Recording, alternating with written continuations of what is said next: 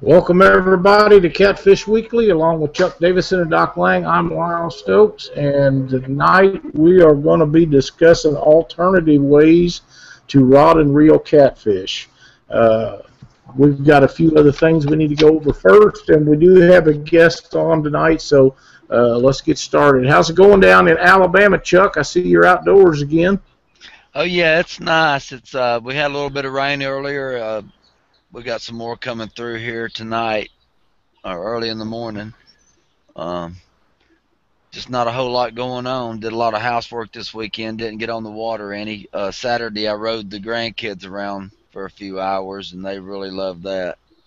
I've seen some of the pictures you was putting up there over the weekend. That's pretty cool. I didn't get much to spend much time on the uh, online, but uh, I did see some. In fact, I think I seen them today uh, when I was setting up a show. Yeah, we seen Well, some awesome. good, some good pictures on Facebook this weekend. A lot of people catching some really good fish. And matter of fact, I'm looking right now, and Tabitha and Justin Connor both just boated their personal best flatheads just now. That's that's awesome. So I mean, there's some there's some big fish being caught. You know, if Justin and Tabitha just boated their personal best, they got to be pretty big.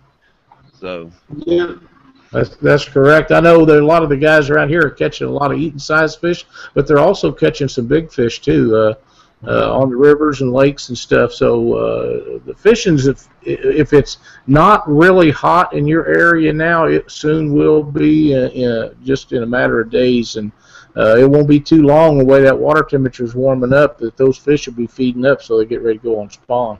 Yeah, we got we got probably three weeks left uh, on blues, maybe two, two or three. Uh, good fishing with blues, maybe three or four at the most with flatheads, and then it's it's vacation time.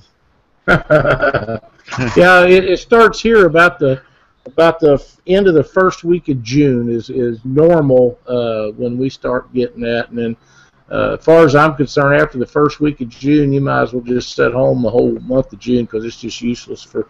Uh, as a rule, now sometimes the water temperature and stuff are uh, is a little bit different, but June's usually a terrible month for me, and and uh, we don't just we just don't do too much then. But uh, you know that last year, if you remember, Heath and Jason Malone went over to uh, uh, Powhatan there in Illinois, and they've got on that uh, power plant lake where there's warm temperatures all year round. And I, I I'm not sure if the fish actually spawn in that lake or not, but they caught some really good fish over there on that lake. Yeah, man, I've I've seen them come in um, on frigid mornings. Them guys look like mummies. They got so much clothes on. And I've seen them out there, and the whole ground is just ice. Yeah. and, and you can see the steam coming up off the lake, and they're sitting there holding 50 and 60 pounders right there in front of the uh, the the water intake. But And the shad they catch out of that lake is amazing. yeah, I've seen some big, some nice sized bait laying up Big. in there too. Big shad from down. Doc, how's it going in Ohio today? It's cold. It's rainy. It's about 55 degrees. We're starting to convert back to winter. Buckeye State typical. just won't get Yeah. warm. It just won't get warm enough. Well, you know, there there was some stuff went on over in your neck of the woods. There's some guys that put some great fish in the boat over there over the weekend. Yeah. You know, Yeah. uh, I I know you probably have all the information that's going on over there with with all those guys, but but uh, there's one guy I'd like to give a shout out to Chuck Breedlove and his partner got a second place finish behind Casey Tudor and John Lemasters, and Chuck has you know he's been getting it on over there. Old, old Chuck is is either winning or in the top one, second or third place just about every tournament he enters, and. Uh, we're going to send him a black horse rod here in a few days and let him try one of them out, see if he likes them. Because man, he's got it going on over there. Him and his partner, they're always up in the chips, and and uh, I, I'm real excited about Chuck. I think that he is is one of the up and coming guys in our sport, and uh, I, I think that he's going to do real good in the future and and uh, help everybody and uh, you know all the things that, that we're looking for and guys that that that are to promote catfishing as we go along. Yeah. Well, Casey and John haven't even stopped. You know, they they No. got a Sea Art tournament, and they're still out there beating number one. So that that's Yeah. pretty good on them. them guys are machines, uh, you know, and and then again, we've talked about this before, but everybody, you know, they think you got to have a big, fast boat, and and uh, that little SeaArk that they fish out of is not big, it's not fast. But that doesn't make the fish get in it any more or any less because if there's fish being caught, those two are on them. Yeah, they know how to find them. That's for sure. They, they really do. They do really good. And uh, what what information you got about the other tournament that was over in West Virginia? You have anything on it? Uh, let's see. No, I didn't even write that stuff down. I meant to do that. I was uh, getting other tournaments that are upcoming for this weekend. Oh, Uh, okay. that was that was won by Willie Smith and his partner. Yeah, Willie, they put some good fish in the boat over there. Yeah, Janet and Bink came in fourth in that tournament. Uh, Carl Morse is another one. He Carl finished in the top or three. Yeah, Yeah. he was second. Yeah. And, and now we was talking about about Casey Tudoro and John Lemasters. Uh, that Carl Morse and that guy he fishes with. I'm sorry, I can't think of his name, but them guys. Uh, it doesn't matter what body of water they're on. They're they're just pretty hard to handle. Yeah, they can find the fish. They can find the fish. And again, Carl's got a very nice boat, but it's not fast. He's not going to beat a whole lot of people to his spots. Uh, I never will forget the statement that he made when he done that show with us, and I know you remember it, Chuck. That he said, you know, he picks out a 20 or 25 mile range that he's going to go, and he finds all his fish in that area. So, uh, makes me think that there's fish all over. You just got to find the ones that you want to catch and make them go. Yeah, he he just pounds it down, man, and uh, finds a stretch of river that's holding fish, and and he just pounds it down, finds the big ones. Yeah, he gets it done. He sure does. Well, guys, tonight we we have Austin McNew on our show. Uh, Austin, how you doing tonight?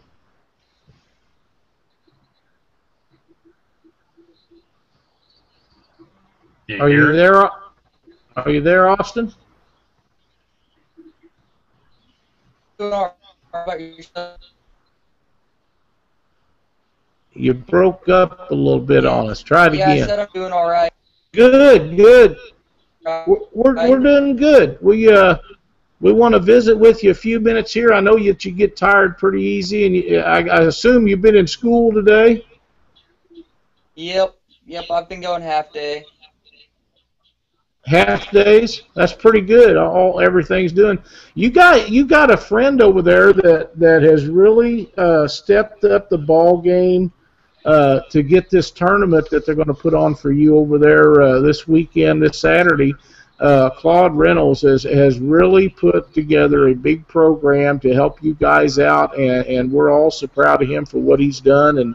And uh, I I understand that you are going to be able to be at that tournament. Is that correct?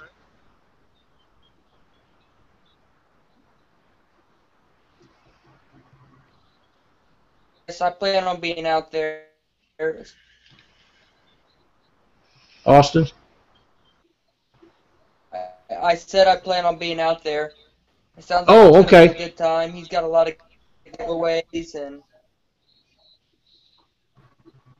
Yeah, he's he's spent a lot of time and and uh, put together a really good program, and and uh, I'm glad that you're going to be able to go out there. We have some issues that have come up over here, and I had planned on being over there, but uh, they uh, we have a, my mother has been put in the hospital, and I'm not going to be able to leave to get over there. So, uh, you know, I, I'm sorry that I can't make it, but I know you guys will have a great time, and Claude will make sure everything is done correctly, and it'll just be a blast for you.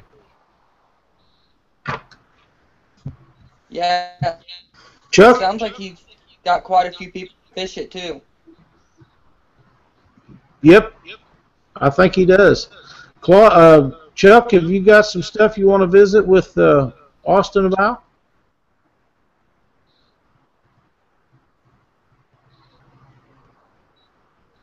Chuck? How about you, Doc? Hey, Austin. Uh, I'll be seeing you Saturday. I'm, I'm planning on being down there.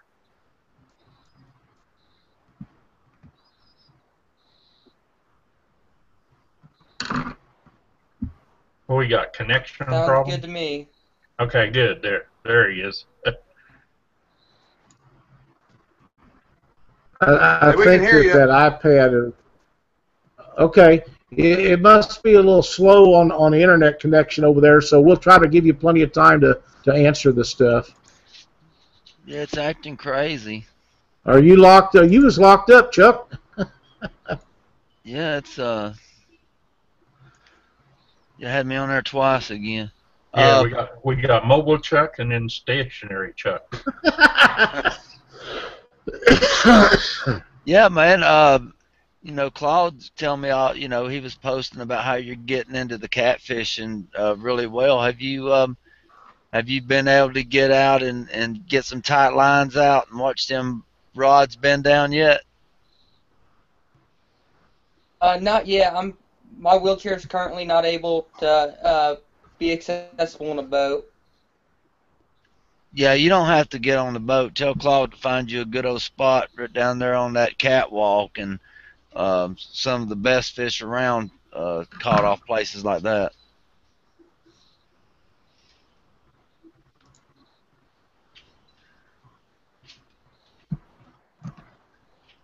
Are they working on you a uh, a wheelchair accessible um, a chair accessible for boats and stuff? Well, we're waiting until I get a little stronger, and I'll be able to get a manual wheel- wheelchair, and we'll be able to get one of those in the boat. Oh, that, that that will be nice. They're quite a bit lighter in weight, aren't they, Austin? Yeah. So, so uh, how's your improvements going with with all your uh, your work? I know that you're doing a lot of physical therapy and stuff, and you're staying after that hot and heavy. Are are you gaining ground with it? Uh, my core has been getting stronger, so I'm getting more kind of self-control and balance. And then really, all I've gotten back so far, my left biceps getting stronger, and then uh, I'm also getting a little bit of a tricep back. Not not really enough to do anything yet. Well, that's that's great news. If you uh, if you continue to, to keep going and do as them doctors want you to do, there's no telling how far you'll go, and and uh, the next thing you know, you'll be up running around like everybody. And and uh, I know you're missing football, but from what I've seen, the people that you played ball with and all that area, they're missing you about as bad as you're missing them. I'm pretty sure that that community over there has got behind this deal for you, and and uh, you know it's amazing that that things have worked out the way that they have, and and we're very happy uh, to see you working a- as hard as you are to get back to where you need to be.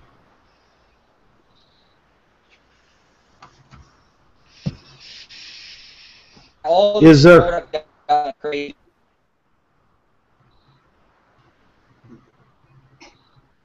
You I broke up. Yeah, you broke up on us, Austin.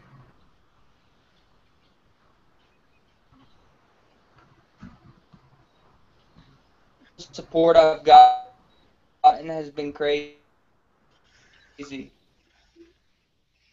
Well, and you know that's that's the way things are supposed to work. I, I you know uh, we try to support as many things as we can, and and I know that you and your family have done the same in the past, and uh, that's that's how the world's supposed to operate. It doesn't always operate that way, but uh, it's great to see a community uh, get behind you and, and do all the things that's going on over there, and, and we're all pulling for everything that happens for you, and and uh, hope that you get to feeling better real soon. Thank you. Thank you very much. Listen, uh, we're going to get off of here right now. We got a really bad connection, and and uh, things are just kind of dragging in between us. But uh, when when you see old Claude over there, uh, when you shake hands with him, for me, see if you can't just crush him a little bit there and tell him that's for me, would you? Okay, we'll do. Thank you. See you guys. right. Yes, thank you. All right. Thank you guys for being on the show with us. Get to doing better quick. Thank you. Thank you. All righty. Well, Doc, that's uh, that's a, quite a guy there, and he's working really hard to get things going. I couldn't really keep up with his his uh, conversation. The internet connection on that iPad or whatever it is uh, is just not not real strong for him. But uh, you know, he's a good kid. He's working really hard to get back where he needs to be, and, and the stuff that Claude has put together over there is just an outstanding deal. And I know they're going to have a really good time and, and a great tournament over there this weekend. Yeah, and I've got all that information if you want me to give that out. Absolutely. Anything that you got that can involve some people, and and and, and anybody that's listening, uh, if you can't make the tournament or anything, you can contact Claude Reynolds if you want to add to it or do a donation or anything like that. Uh, what this young man's going through is, is quite extensive and it's quite expensive, and uh, this this proceeds of this tournament will go to helping them with some of those expenses. Yeah, there's going to be a lot of stuff going on. Uh, I'll just jump in here and go ahead and give out this information.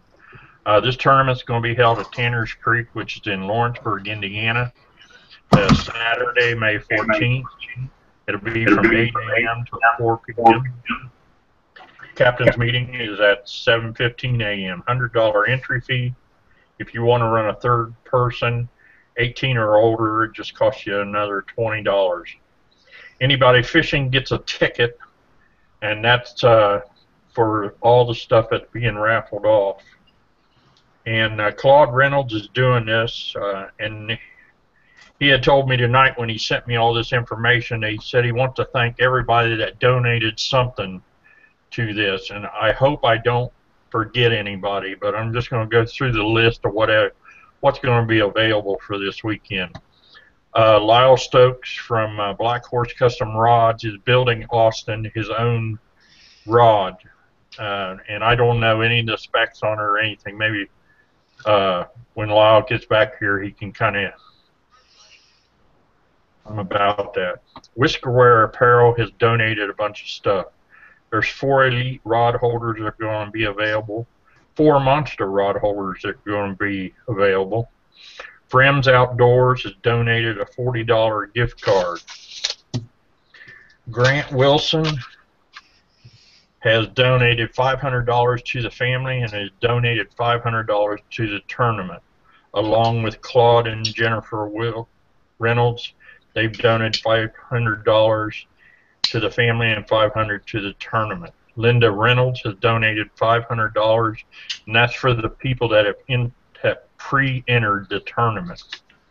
Tim Mulvihill has donated 200 skipjacks. Claude and Jenny uh, Reynolds have prizes for the kids tournament. They're having kids. They're having a kids tournament and a bunch of bounce houses and stuff going on down there.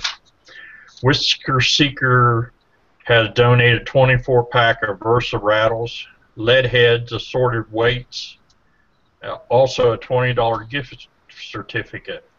Mark Blauvelt from uh, B&M Silver Cat Rod uh, he's on their pro staff. He they've donated a B&M Silver Cat rod. There's a rod been donated from Tomcat Rods. Uh, there's been donated a rig wrap assembly. Randy Erfer has donated an E2 nav. I don't know what that is. Maybe somebody jump in there and tell me. Uh, Kelly and Michelle Peed and Mark Mustad are serving food that day. There's uh, mm-hmm. serving smoked pulled pork. I'll be ready to eat when I come back in. so, uh, Josh Veed and Lou Grove from Home Medical Equipment. Uh, Dunham Sporting Goods has donated a $20 gift card. Ohio Valley River Cats, a free entry to the Rising Sun tournament. That's in September. Uh, two Big Cat fever rods have been donated a One Warrior cat rod has been donated. Bottom Dwellers, David Ashby, has donated a bunch of tackles. There's a Never Snag anchor that's been donated. Purina Feed has donated two $100 gift cards. Dick Sporting Goods has donated a $50 gift card. Uh, Jim Shipman has donated hooks. There's a Budweiser cooler, chairs, and a dartboard that have been donated. Justin Browning has donated a bait net, transom tie downs, rope, bilge pump, and a hose kit. uh, Vince Nodosky had donated a paid entry to the tournament, and he is fishing the King Cat tournament this weekend. And he says if he gets in the money, he'll give 10% of the money that he has back to the family. Josh Vanover has donated a free entry to the Bruce Midkiff Memorial Tournament, and he donated $50 to the family. Uh, Hooked on Catfish, Doc and Lynn Lang, we've donated a beach beach and anchor systems.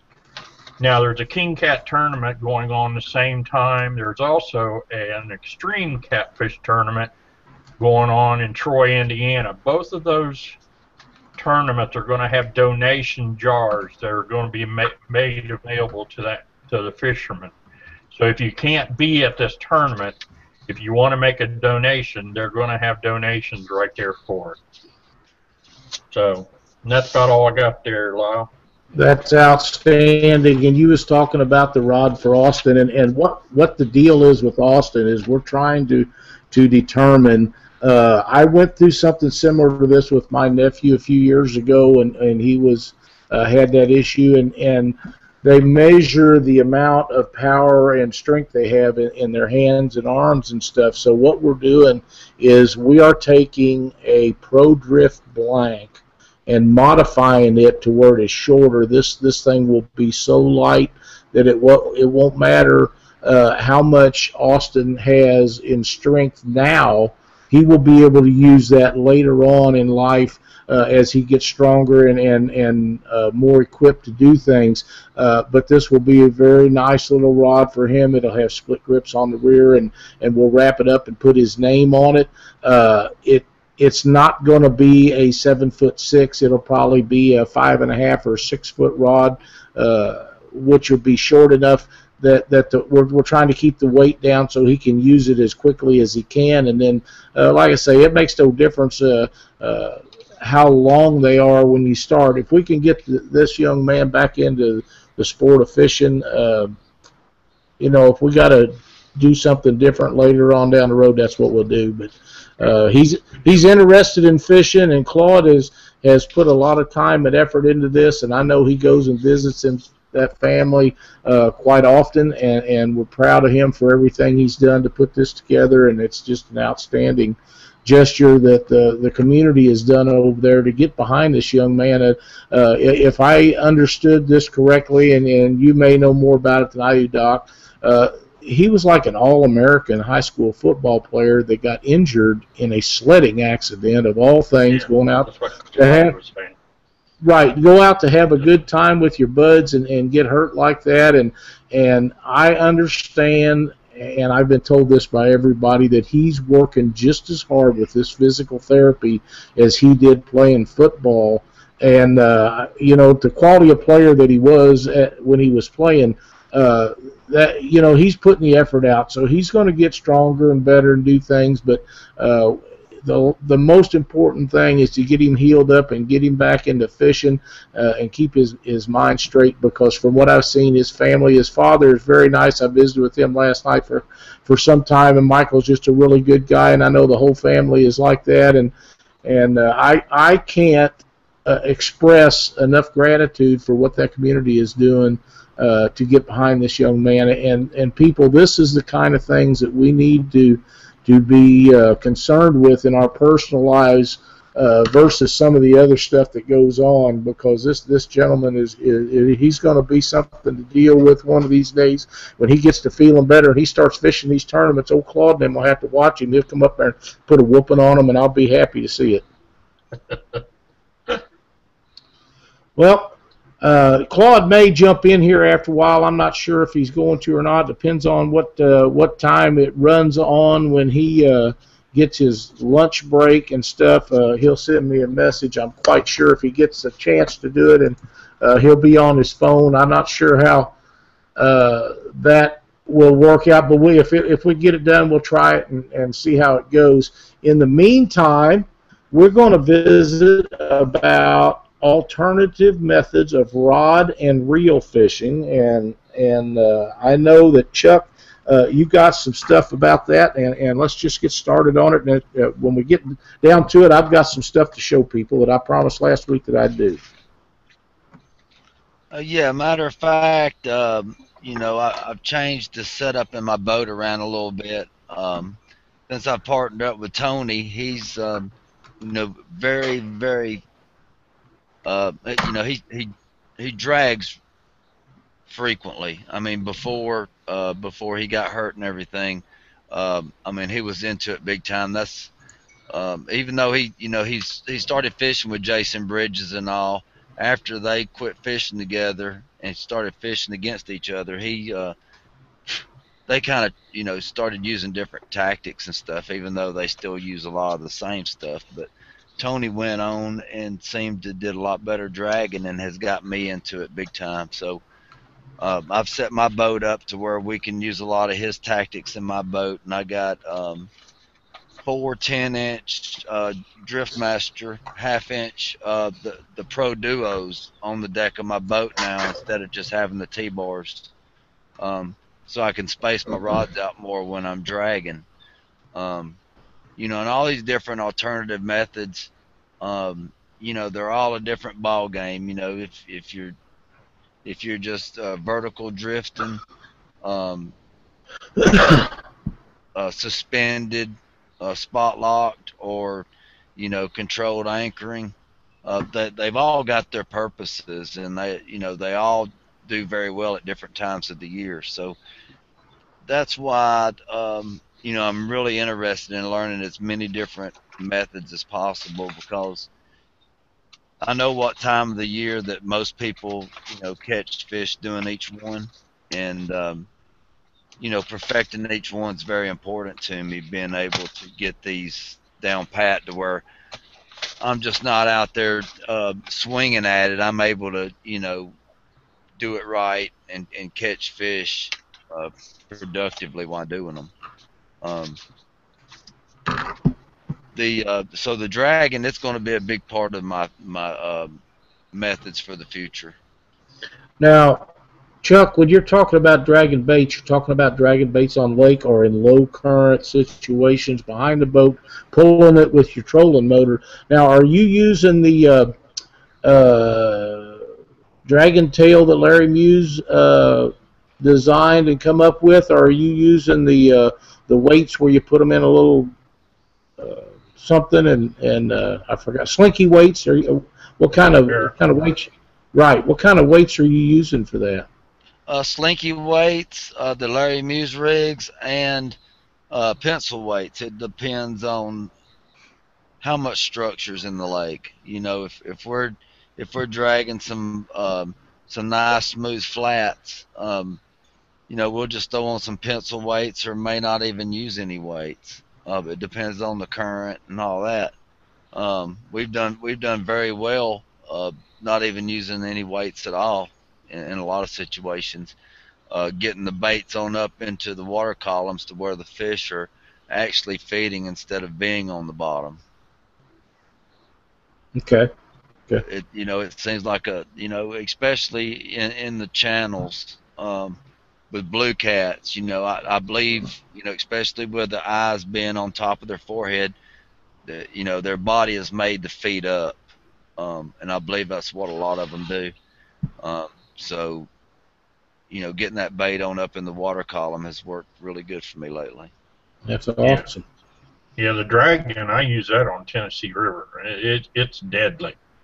Uh, when there's no tur- when there's no uh, current, you know, I'm using a four or five foot leader and about a half an ounce pencil sinker and putting it about 100 to 150 feet behind the boat. It's way back there.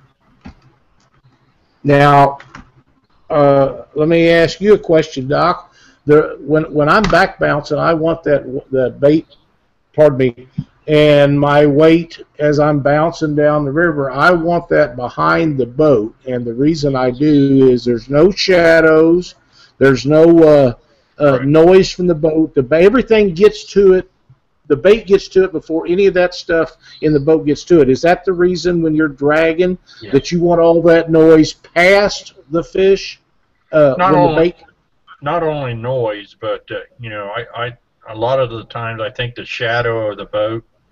You know, if it's a bright sunshiny day, it's got to be it's got to show a shadow down on there, and you know, if if I'm watching my depth finder, a lot of times I'll see those fish.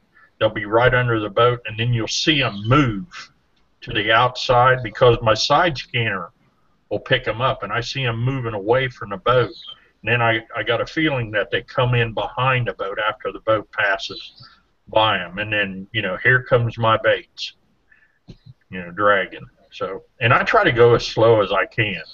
You know, it, it just sometimes it's hard to do, but and that Now- again, that's where you know, you know I'll use drift socks. I'll put drift socks out. I got four drift socks I can use, so I, I can I can slow that boat down to a crawl. So when you're talking about as slow as you can, are you talking about under a half mile an hour? Yeah, I'm running. A lot of times I'm running point one, point two mile an hour. So you're just barely moving. Yeah, just barely moving along, letting them get a good, nice long look at that bait. Now, I, I believe that that is extremely important in situations where you do not have current. Um, in in current situations where where we run these rivers and stuff with anywhere from uh, two or three to six or eight mile an hour, depending on the situation. Of course, if it's that fast, you're not doing much bouncing anyhow. But uh, we usually start by cutting it in half and then slowing down till we find the fish. Uh, I don't know if that's how everybody else do it, but but usually uh, my my favorite speed is between a half mile an hour to just over one mile an hour, uh, and it really doesn't seem to matter how much uh, current we have. But there is times when they want it faster than that, and there's times when they want it slower than that, and that's something a lot of people forget to do is change and adjust speeds uh, if you're not getting bit. If you're getting bit, it doesn't make any difference. Whatever you're doing, you want to keep doing it. But Yeah. if you're not getting bit, it may just be because you're going too fast, or maybe you're going too slow. Right. And see, and a lot of times as the water temperature starts raising, they get aggressive and they want to see something a little bit faster going by them. You know. I so- agree. I agree. All right. Well, Chuck, is there any other methods that you're you're uh, really wound about right now for this year? Yes, uh, you know, getting, you know, getting that back bouncing down so I can, uh, you know, get it perfected for the Mississippi River. Um, you know, getting out there and being able to beat them guys at their own game. If it does happen, that will be, you know, way on up there on on my uh, on my chart. You know, may you know a top twenty would be uh, a win for Well, You, you haven't caught a fish back bouncing yet? but important. And and you know that's what the guys are going to be doing. That's what the guys who win are probably going to be doing. I know uh, I know you can do it while you're traveling and while you're anchored. You can do it either way. Um, you know, just get out and see. You know, I guess how the water is going to be at that time. You never know what exactly the current's going to be like on on Right. any river. But you know, just just get trained up on all the different situations on that back bounce and then and um, you know so I can find all them little holes, nicks and crannies where those big blues are and, and get that bait down in there on top of them.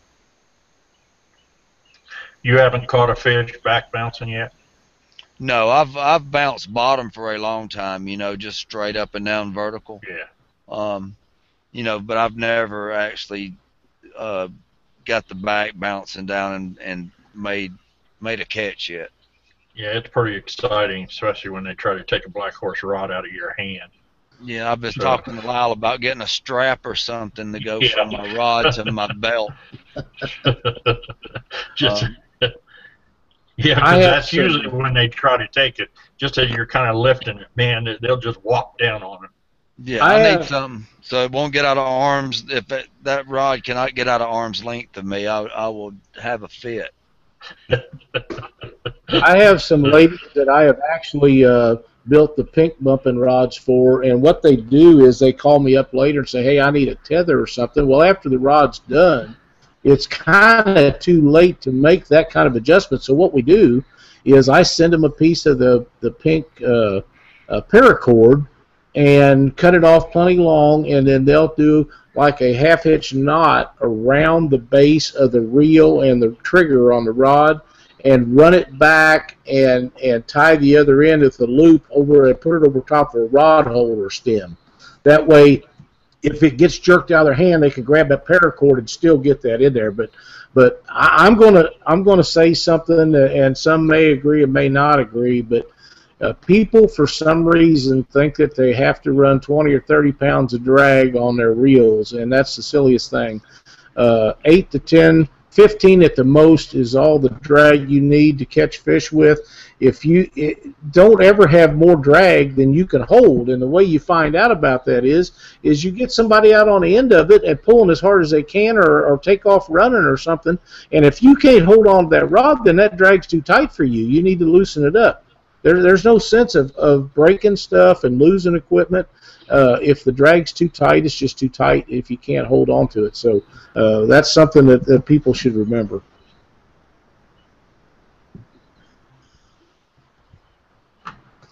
Well, Doc, what do you have for alternative methods of rod and reel fishing?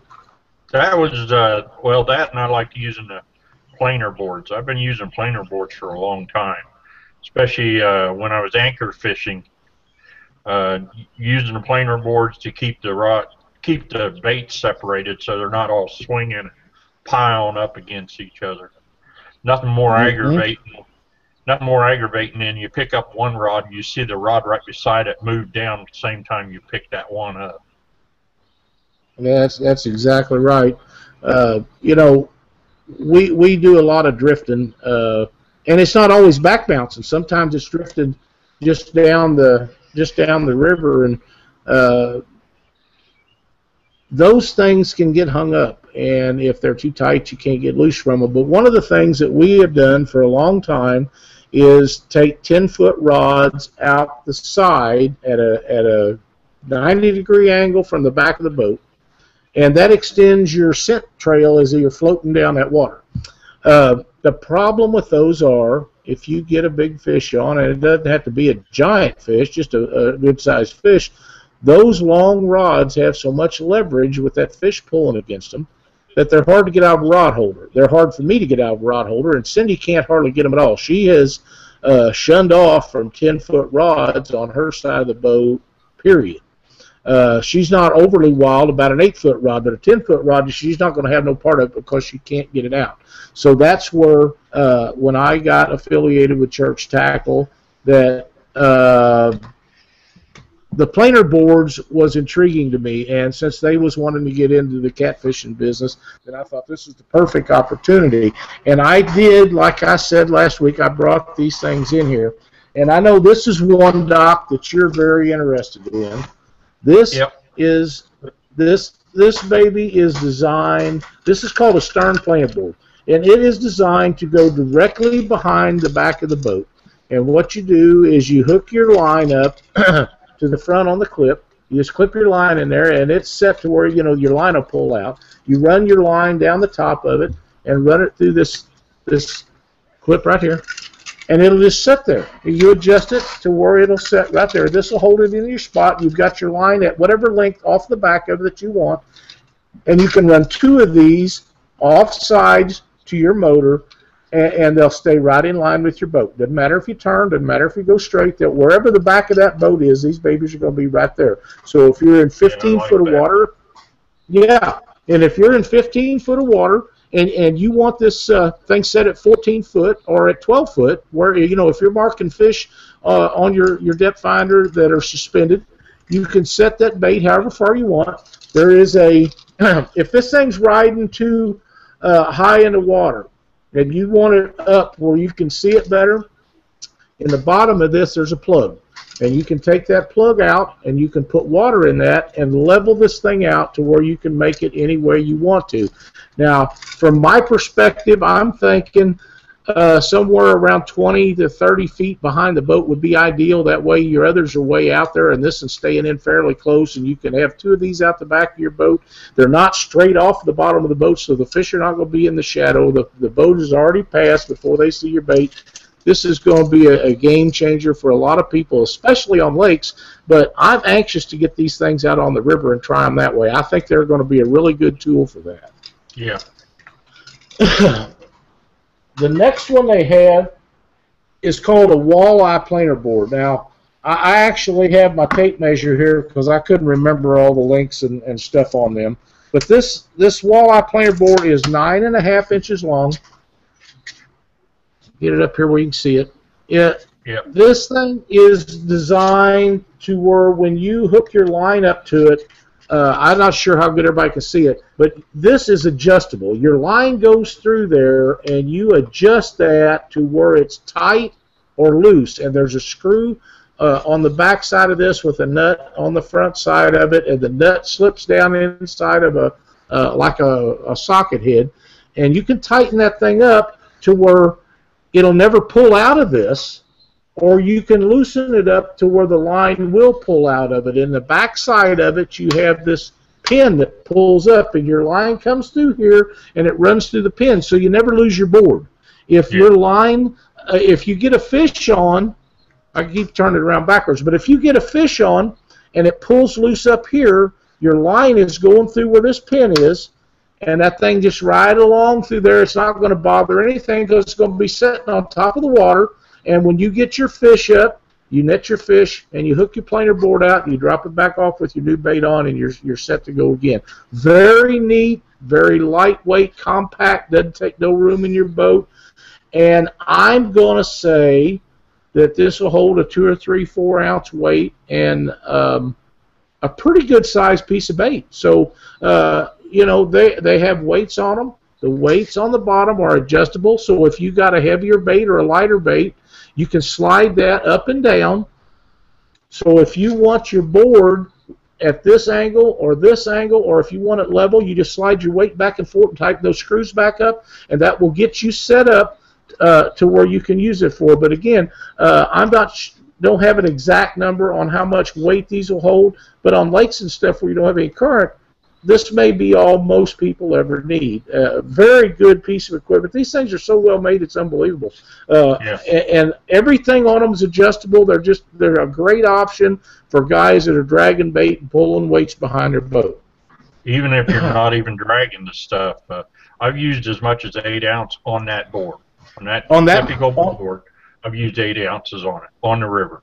on the river, and, and that's the th- that's the other thing. If you're anchored on a river, you can throw them out with your bait. Just drop them off side, and, and they'll just go out to the side. Either side, there there's left and right ones, and you can change the the the way these things are mounted to make them go either side just by changing where this is at and going in and putting your line through here. But these things will take them out, and, and you could put them out away from your boat as far as you want to go. Uh, my concern is being able to see them uh, realistically. Uh, you know, as you get to be my age, it gets a little bit harder to see them. Now, this TX22 is nine and a quarter inches long.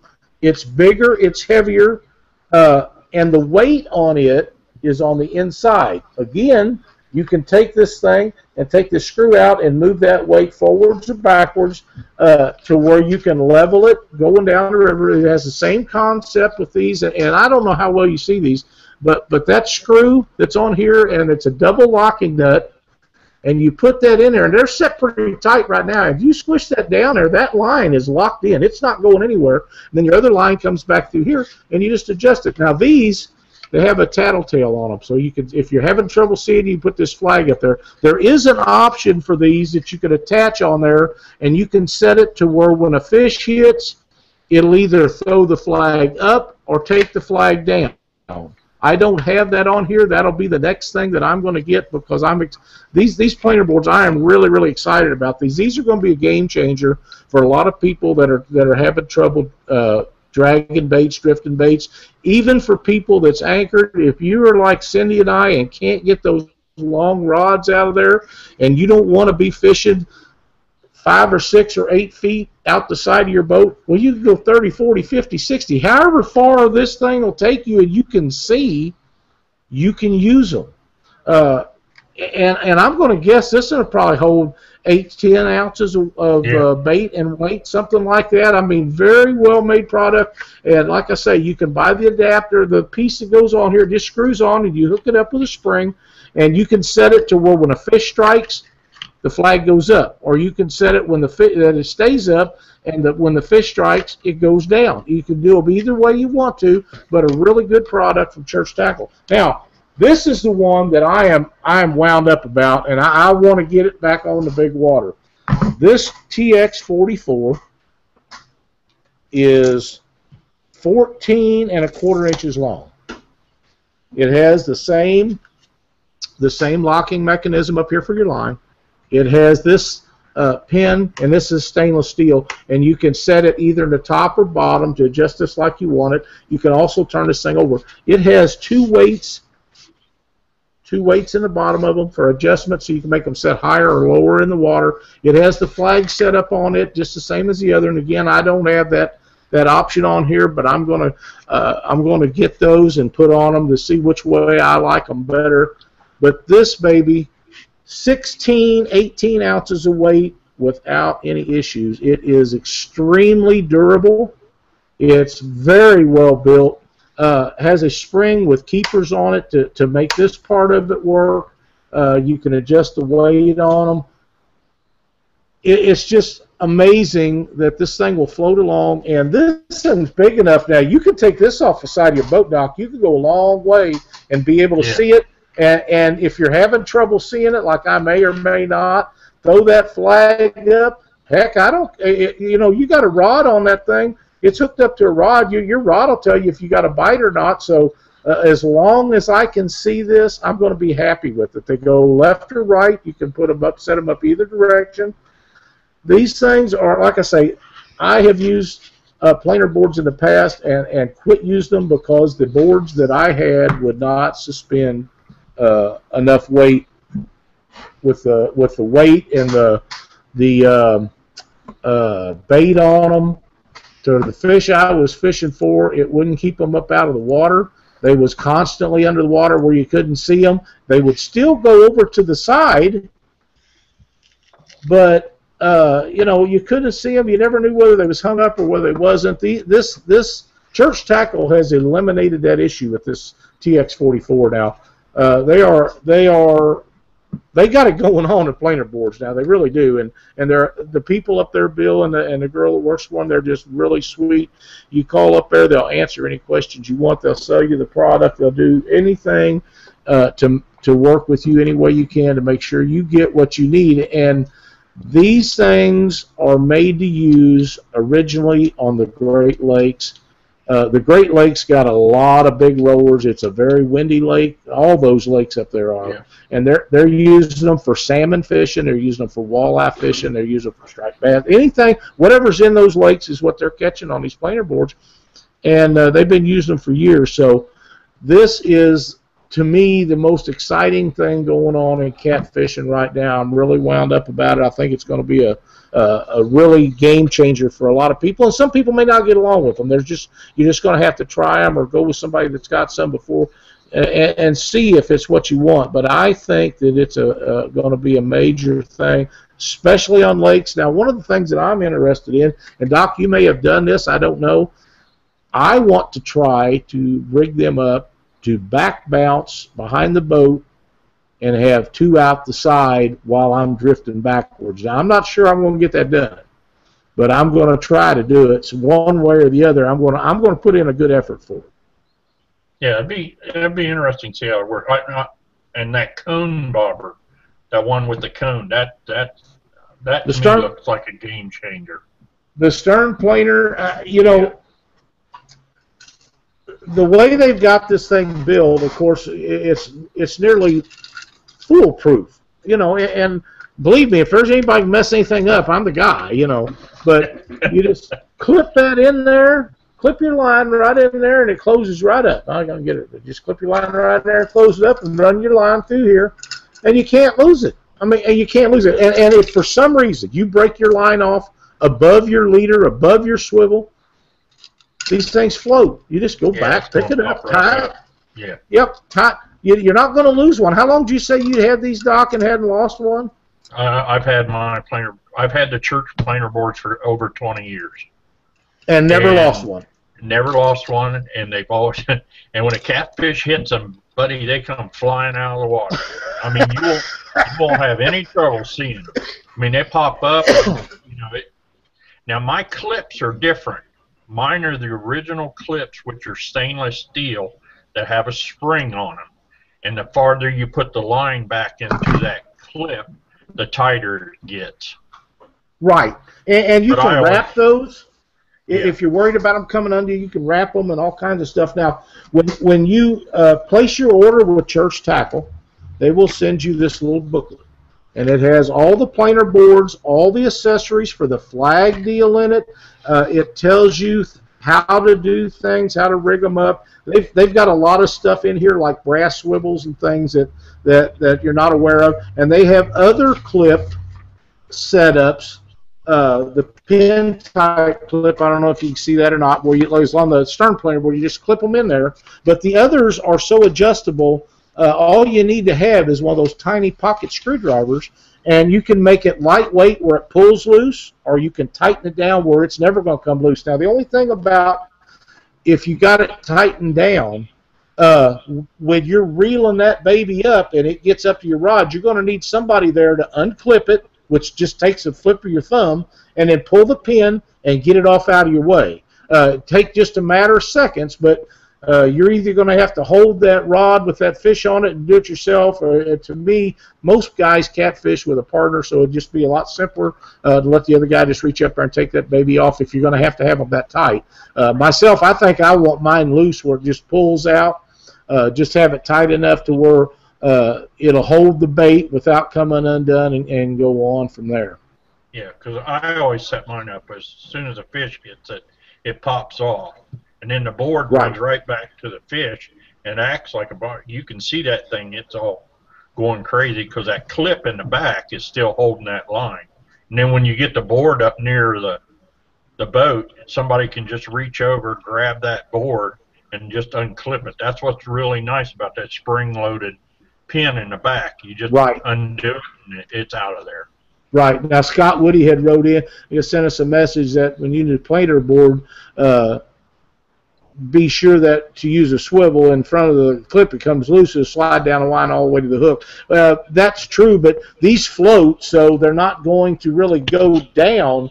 Uh, they may go under the water, but they're going to pop right back up. And all you got to do when you get that baby up close to the water, if you're worried about it scaring your fish, you just reach over and you grab this pin and you pull it up. Your line comes out and you just set your planer board down and you're ready to use it again. So it's like Doc was saying, it's very, very simple, easy process. Now, uh, when you get your stuff in from them, they, they have all kinds of information they send to you. They send you a complete price list with all their other stuff, and and that locking system is called a mini lock jaw clip.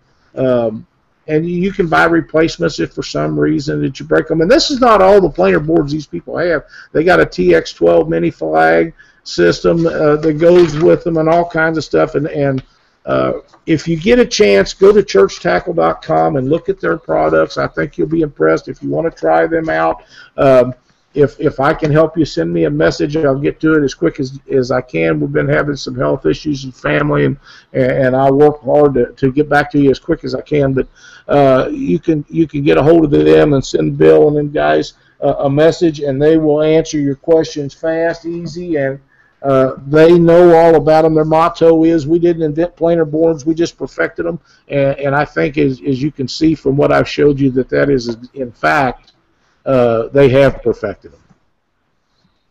Yeah, it's a good board. Uh, you know, like I said, I've had mine over 20 years, and uh, they're st- they're they're red. You know, the, they don't the color doesn't bleach out even while they're out there in the sun all day long. Uh, a lot of times when I'm working the lake out here, CJ or uh, Rocky Fork, you know, people come up, roll up next to me. and He, hey, how, many walleye you got? I said none, but boy, I got a whole bunch of catfish their head, looking at me. That's kind of funny. Yeah. I, I see that, that Cindy made the uh, statement on here that I throw the rod out of the boat the other day.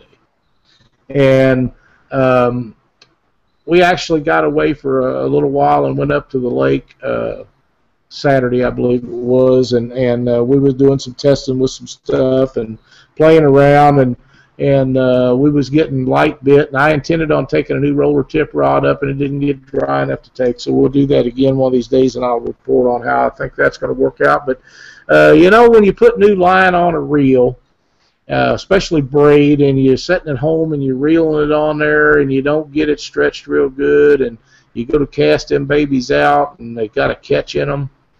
Well, I threw her bait off, threw her rod in the water, lost it all.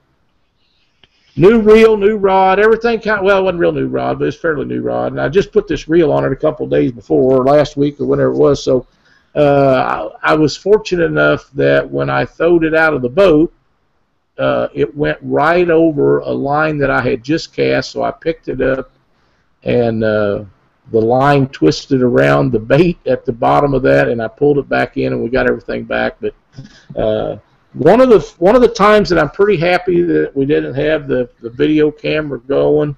Uh, pretty sure that she would have had that up before I ever got home. Uh, but we had a really good time. Like I say, we've been having some family things go on with uh, my mother's not doing so good, and uh, it was great to get out for her and I just to go up to the lake and and run around uh, for a little bit. We had a really good time. Got to get out in the old monster cat and stretch her legs a little bit and man, what a boat that thing is. You guys need one. Everybody ought to have one of them. That's a great boat. Um, what else you got tonight, Chuck? Uh, that's that's about all I've got for tonight. We don't have many tournaments or anything going on since uh, since our director uh, had different work scheduling going on and had to, to cease the trail around here locally. That's that was most of my plans. I could probably uh, I'm looking at some other uh, trails and stuff and, and planning some fill-ins for the uh, for some that I had planned with the Alabama Catfish Trail, but uh, not any time before the spawn's over. I don't think. Uh, we got a couple little um, fruit jar tournaments we're doing around here. They're really fun, but uh, we'll probably have one of those every couple of weeks or so just to keep things fun and interesting. I read about that when you guys threw that together the other day. I was so glad y'all done that. Uh, I remember the time when that's how catfish tournaments was run. You know, everybody got together, they threw a handful of. That's it. That's it. You know what we used was a was a money bag from a bank. You throw the money in there, and and uh, the guy that, that won the, the tournament, you just handed the money bag. He took what was in it out and handed you the bag back. I mean that that's what it's all about anyway. Everybody getting together, having a good time, and just uh, have a little money, enough money there to make it interesting. Uh, yeah, and I, I'd rather go around telling everybody I beat you guys and take your money anyhow. Yeah, it's uh, you know the the the little bragging right fun thing, man. It's it's just awesome. Well, you know when Daniel Daniel gets all settled down and we all get back down there for that uh, uh, Winter Blues on Wheeler, it, it won't be all about fun then. It'll be about kicking ass and taking names. Yeah, he, yeah, he, yeah. I'm, I'm sure the uh, the Winter Blues and some other big things that he's working on, they're still going to be happening. Uh, you know, we just got he's just got a problem being able to be available. Uh, right. All these different Saturdays for his uh, local trails. So. Well, I've told everybody that I talk to when they say, "Oh man, my job's getting in the way of my fishing." You know what? Times are pretty tough right now, and if you have a good job, you better take care of that Hang job. on. Them fish, Yep. yeah, Yep. them them fish will be there. You can catch them next the next day, the next week, the next month, but you take care of that job, support your family, and you'll be way better off. Yep, and you know that that I told myself I was not going to miss this spring for the past two years. Um, you know, a few years ago, me and Leanne went out almost every night and caught flatheads during the spring. Had so Oh, I know. fun. And the past two years, spring just flew right by. I was so busy. Spawn was here before I know it, and you know I, I'm determined the next few weeks here. Uh, I got a little bit left on this yard project going on right now, and then after that, it's uh, fishing every day. Well, See, Good hey. Lyle, yes, sir. you see that jacket all lit up. See it all lit up on him? I We were talking about that earlier. Man, he He's like a- all, yeah, he's like a neon bulb up there. Yeah, He's pro- like a pregnant woman. He's got a glow about him, don't he? Yeah. well, that's pretty good. And at night, when you're out there fishing at night, that's good to have something like that, so there's no mistaking whatever's going on. So, yeah, I like the I like the way you can turn it inside out and have full reflective. Um, you know, if you if you need to get out there on the boat and, and wave it or something, um, you can probably see it a mile away. This thing's bright on the inside. Well, get that million candle power uh, spotlight I got in the boat pointed your direction. I'll light you up like a Christmas tree. Oh yeah, I got I got one of those too, but my luck it'll be broke when I need it. well, I hope not, because if you need it, there's nothing to replace it.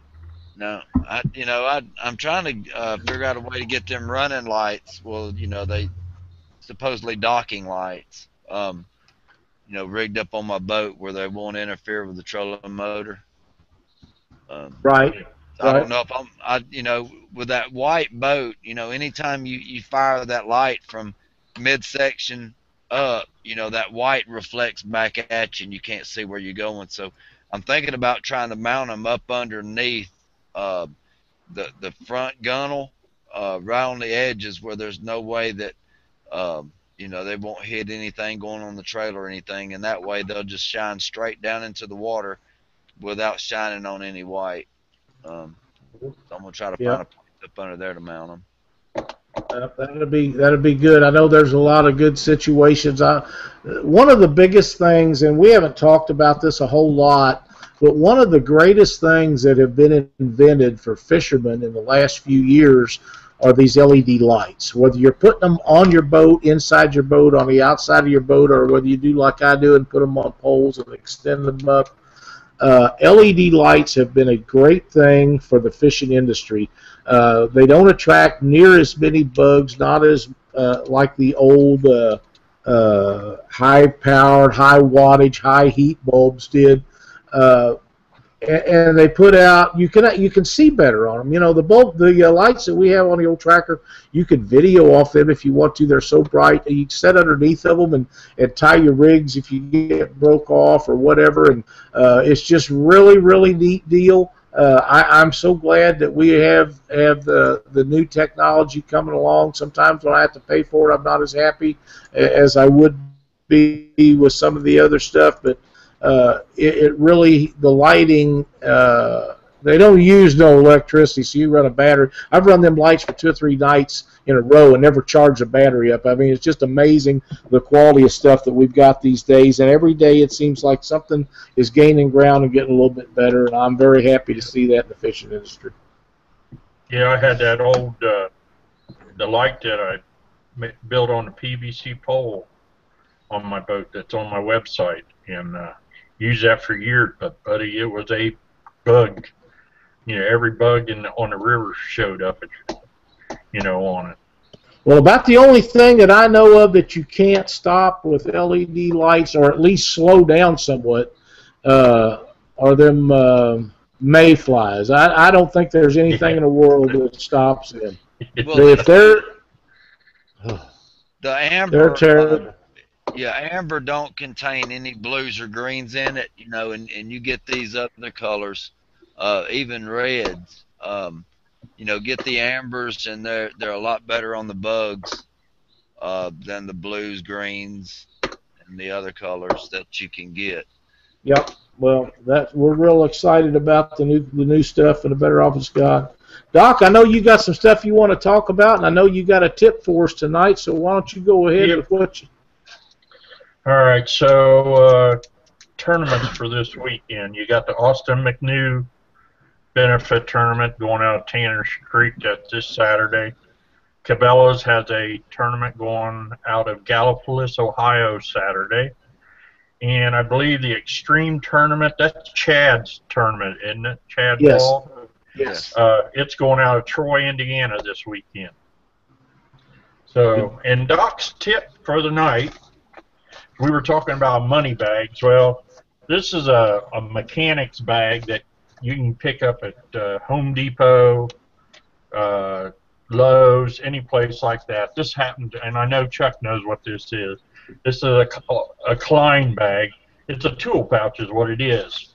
And I started this this year because I have a glove compartment in my boat, and every time I'm going to look for something, I can't find it. So I've made up this bag here. So what do I keep in it? I keep a flashlight in it. I keep electrical tape in it. You can always use electrical tape. I keep a, linesman, plier in there because if I want to adjust something. I keep a three-quarter inch wrench inside here. This is what you adjust your drift masters, your elite rod holders, your monster rod holders with. So, you know, you always got to have a three-quarter inch wrench. Uh, you got needle nose pliers that you're trying to always, it seems like everybody's always hunting for these things when you got a fish on, try to get the hook out. Carry an extra boat plug in there. The other thing is wire guys that use those breakaway anchors. You can put some wire ties in there. The other thing I'd use are hose clamps. And I don't I use the ones that don't need a screwdriver. It's got the tabs that you can just turn and it tightens it up. Don't ever know you can, you know, have a hose break loose on the boat and you got to get something else in there. I also carry a small adjustable screwdriver so that you can work on reels, that kind of stuff. I carry my reel, my the reel wrench that you get with like ambassador reels. I keep that in in this bag. So I've got a Yeti. I carry my locks in there. So everything is right here. It's compact, it, and it's right there and then it's in the glove compartment. And when I want to get something, all I got to do is grab that bag, bring it out, and it's there. You don't have to go rummaging through your uh, glove compartment trying to find something. So, also in this box, I've got a, I've got an extra box in here, but I carry fuses. Fuses and fuse pullers are on the boat in case you pop a fuse, you can get it. And that's the reason I carry the flashlight on there. I don't do much night fishing, but like early in the morning when you're out on the water, you may need it. And that's Doc's tips for the night. That's a great one. I, I'd like to see you pack all that stuff in there, but that's a, you know, those right bags. Yeah, those bags give in every direction, and yeah. you'd be amazed yeah. at how much stuff that that you can get in there. Now, uh, in our glove box, Cindy keeps all the paperwork for insurance and boats and what have you uh, in a, uh, a Ziploc bag, and then she puts it in a Tupperware thing. Doesn't take up much, yeah. So doesn't take up much space and puts it away in there, uh, and, and that works out for her. And I'm not going to argue about it over a bag or a Tupperware thing. If she likes a Tupperware thing, I'm good with whatever works.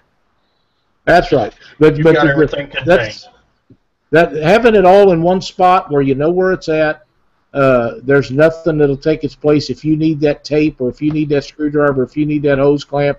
If you know it's in that bag, you reach that bag, you got it. In just a few minutes, you're done and you're on to better fishing. Yep. All right. Well, uh, I know that the Twisted Cat Outdoors had their tournament up in uh, Burlington, Iowa over the weekend. Uh, Johnny Coleman ended up with second place, and um, his mother. He fished with his mother, and I think that that's wonderful that he took his mother on Mother's Day uh, to go fishing up there. Um,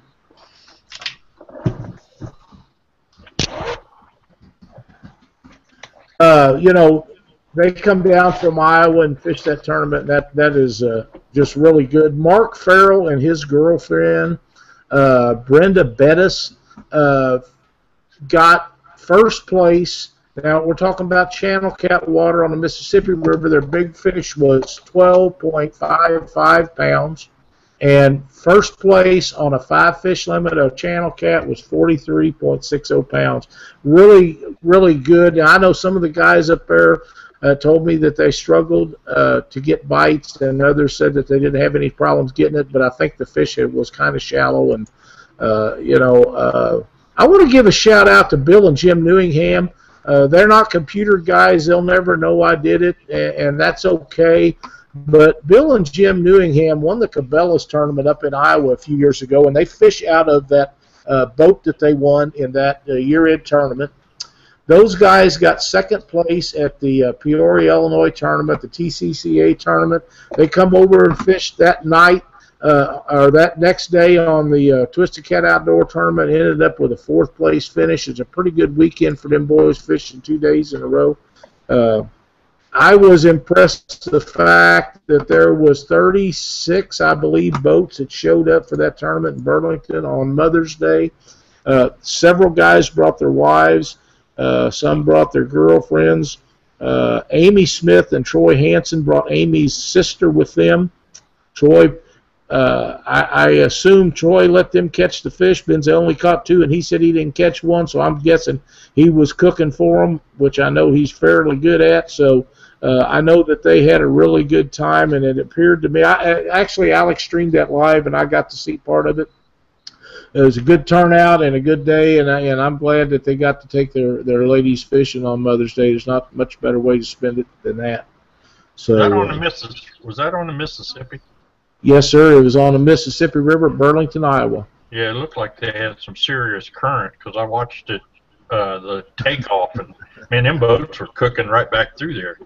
Yeah, yeah, it's uh, and the river's really in pretty good shape. Uh, you know, that's like when Claude was over here. He, we was up on that Missouri, and oh my God, I never seen no current like this. Well, it, it really wasn't that bad. You know, it's, it, it really wasn't. I, I, it didn't bother me at all. Uh, but you know, we're we're used to it, and and uh, I, I say this a lot, and and I know people think I'm goofy, but uh, until you've been on these rivers, uh, most of the rivers throughout the United States, when they're flooded, are nothing like we are in normal conditions. And, and people think that that's a lie, and it's not. It's the gospel if I ever told it. And uh, the Missouri, uh, as a general rule, will have more current on it than, than the Mississippi, just simply because neat. it's yeah, it's it it gets a rocking and rolling.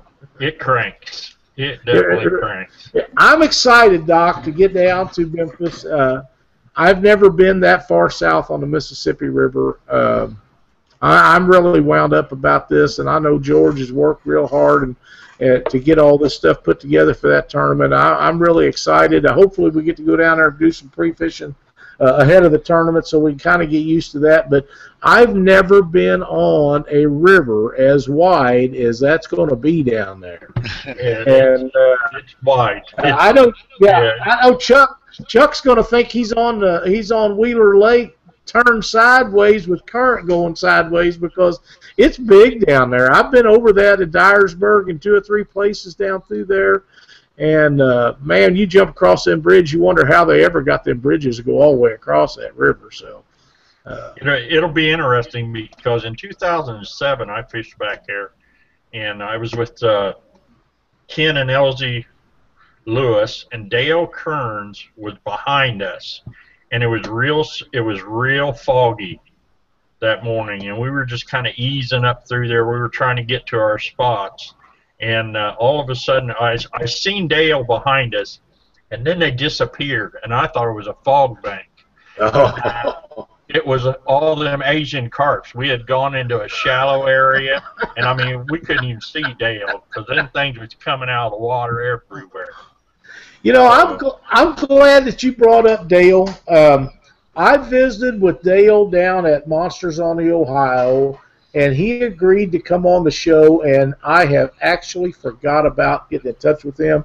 I need to get a hold of Dale and get him on here. Uh, Dale Kearns is one of the premier fishermen in in catfishing. Um, I, you know, he's uh, he doesn't do a lot of this kind of stuff, but he told me that he would do it. He didn't even know we had a show. Uh, and and there's a lot of people that don't. You know, I, I understand Yeah. that, but but um, you know, Dale Kearns is so knowledgeable and such a great ambassador for catfishing. Uh, I will try to make an effort to get a date with him on on so we can get him on Catfish Weekly. I think he'd be a really good a really good guy to have on here and talk about his experiences and, and the things that he does to uh, put fish in a boat. Because I'm telling you, he's another one of them guys that when you pull into a tournament, you see Dale there, you know that you got your work cut out for him because he's Yeah. going he's he's going to be doing everything he can do to win it, and uh, a lot of times he does. Yeah, when we were fishing on the Mississippi, he was down below us, and we watched him dropping 60 pounders in the boat. Well, you, he was releasing 60 pounders because he had two 70s in the boat, and he couldn't keep anymore. You know, I'm sitting there just shaking my head watching him just, you know, put. He was putting on a clinic below us. So Yeah, he's a, them, he's them awesome. guys like that. Yeah, he's an awesome fisherman. I fished with him for years and years and years, and uh, he, he's a good guy. You know, he's he's real quiet. I've always wanted to, I've always wanted to just spend a day on the water with him, just to see how he does things. Yep, I, it'd be time well spent, and and uh, I, I I am convinced that it doesn't matter if I get in the boat with you or with Chuck or with Jason Matheny. It doesn't matter who it is. If I get in the boat with somebody I've never fished before, I'm going to pick up something that I You're gonna wasn't. learn something. You're going to learn something. Uh, I'm not sure that goes around the other way. People may never learn anything from me, but you're going to do. you may do the same thing I do, but you may do it different.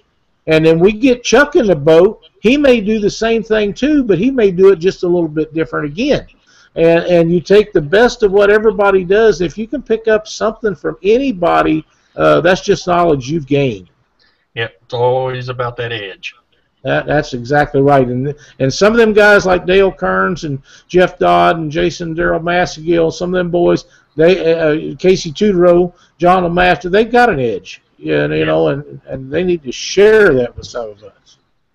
and that maybe maybe Chuck, that's what we've been doing wrong, and maybe Doc can help us out. You know, Jason Mathena told me when we had Jeff Dodd on, he watched that show, and he said, "You let him off the hook. You let him off the hook."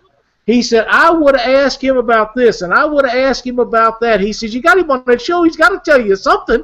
And maybe that's where we messed up, Chuck. Maybe we should have got in there and, and, and pounded them guys a little bit harder. But I consider all of my friends, and, and I wouldn't do anything to embarrass them or try to ask them anything they didn't want to know. But these guys are usually so willing to help other people that I'm pretty sure that they just about tell you anything you want to know. Yeah, Yeah. The, the first the, the first time they don't volunteer, then the second time we'll beat them up for it. well, now, I told you that Jeff has agreed to be on the show again, but it'll be after uh, he gets all of his planting and farming stuff done. And I understand that's just like a job. That's his job, so he has to take care of that, and we all understand that. Right. All right. Well, if you guys don't have anything else, we're gonna we're gonna close her out. All right. Uh, All right, guys. Thanks for watching the show tonight. We appreciate Austin and Michael McNew for for uh, spending a few minutes with us. I wish we had a little better better interconnect connection, but you know we'll do that again one of these days and check in on Austin and see how he's doing. For Chuck Davison and Doc Lang, I'm Lyle Stokes, and thanks for watching Catfish Weekly.